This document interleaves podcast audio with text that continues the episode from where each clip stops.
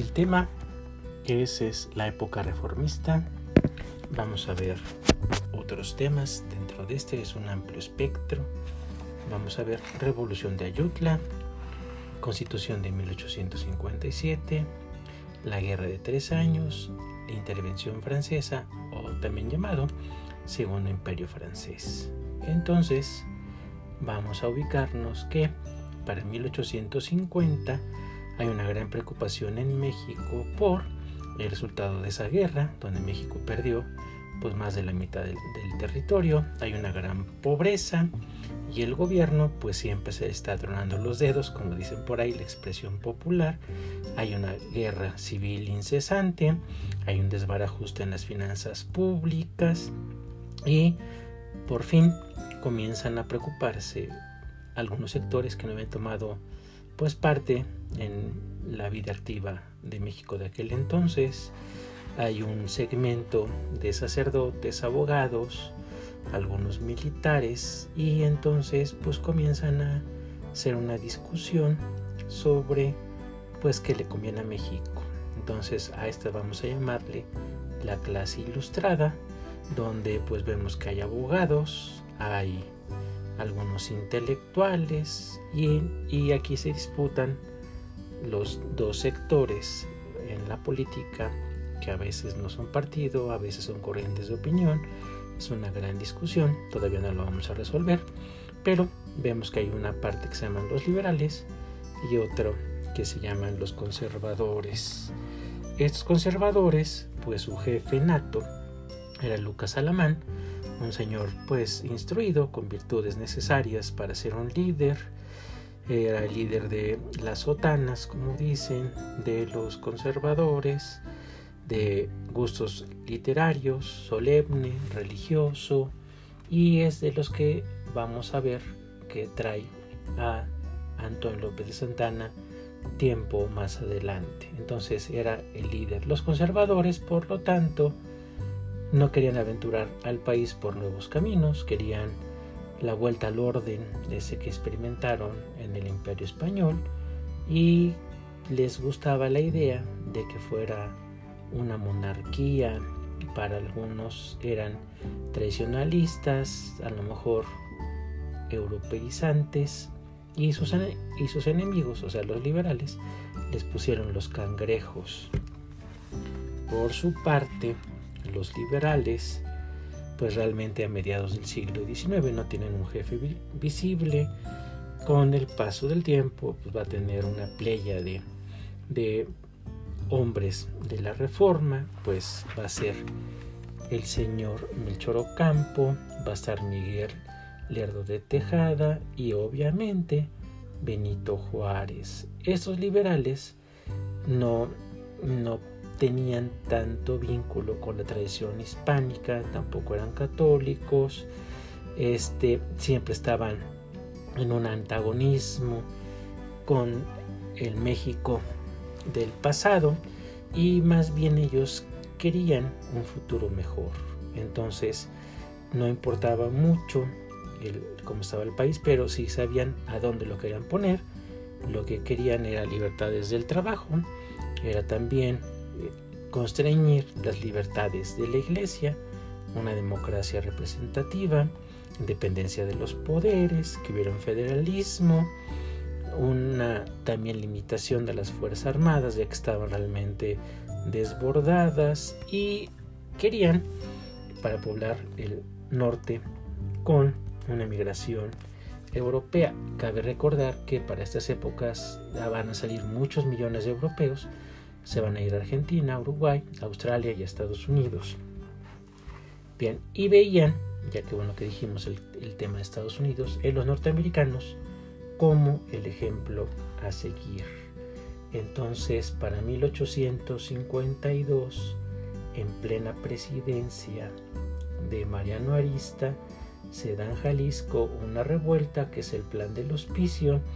Aprovechan aquí los conservadores para ir tejiendo su telaraña, piden ese plan, la institución de Arista, que la, la vuelta al orden constitucional federal, y obviamente que regresa Santa Anna. Entonces, prestos los conservadores hacen las gestiones, y entonces Lucas Alamán va a ser obviamente quien va a mover todo, y traen a Santa Anna, ya va a ser presidente, y va a ser Lucas Alamán el secretario del Interior.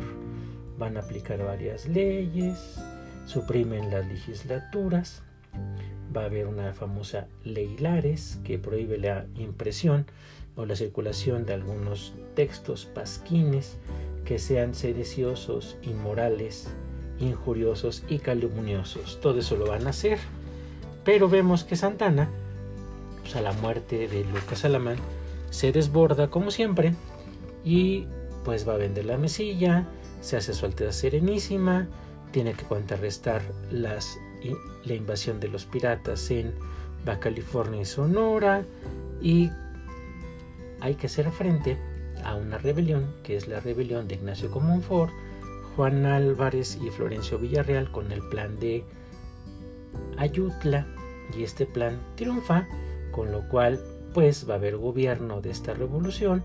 El primer gobierno liberal es el de el señor Juan Álvarez, que pone como ministros a Melchor Ocampo, Guillermo Prieto, Lerdo de Tejada, Juárez, hacen la ley Juárez, la ley Lerdo, hacen la convocatoria al Congreso Constituyente, el cual se junta. Vemos que la Constitución del cincuenta y siete pues no va a ser pues muy, más bien va a ser muy cuestionada por diversas cosas. Hay muchas libertades, dicen los conservadores. Para los liberales pues quedó como una constitución muy mediana en cuanto a esas libertades.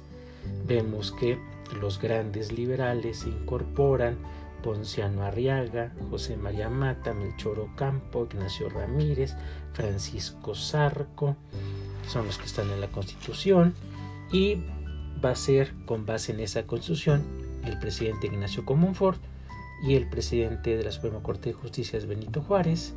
Félix Zuluaga, un conservador, un general, hace el plan de Tacubaya, depone a Comonfort, o más bien Comonfort entra en componendas, ya no sabe cómo qué hacer, entonces se quema políticamente, y aquí va a haber dos presidentes: Félix Zuluaga con base en el plan de Tacubaya de los conservadores, y para una buena parte de los gobernadores es Benito Juárez el presidente legal, de acuerdo a la Constitución de mil ochocientos cincuenta y siete. Vemos que hay dos bandos enteramente: los generales conservadores de carrera, casi todos niños héroes, Osollo, Márquez, Mejía, Miramón, y los generales republicanos, Santo de Gollado, Ignacio Zaragoza, González Ortega. La guerra comienza en, en enero de mil ochocientos cincuenta y ocho, la guerra de tres años. Hay muchas batallas. Uno de los tristemente célebres es Leonardo Márquez.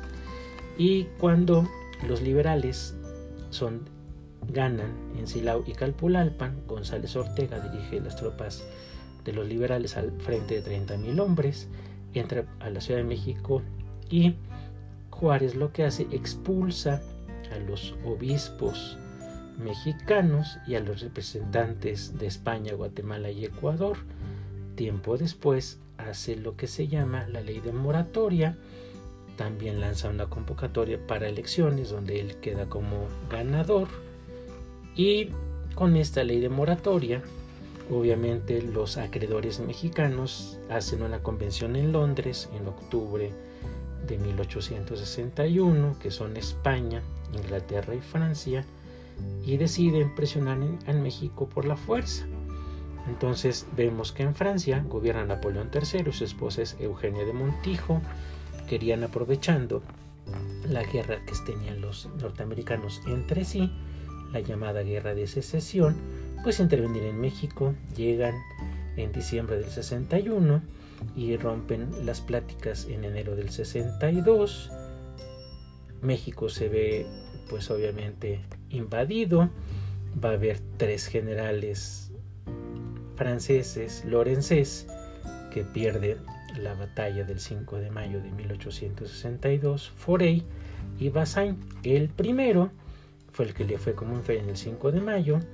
Forey destruye al ejército liberal igualmente en Puebla en mil ochocientos sesenta y tres, y Aquiles Bazán pues va a ser el poder tras el trono de Maximiliano, va a tener una gran cantidad de soldados con este segundo imperio napoleónico, segundo imperio mexicano, como le quieran ver ustedes. Cuando los norteamericanos terminan su guerra de secesión, hay intercambio diplomático y ellos comienzan a amenazar a Francia que la intervención o la permanencia de tropas francesas en México es causa de guerra con ellos.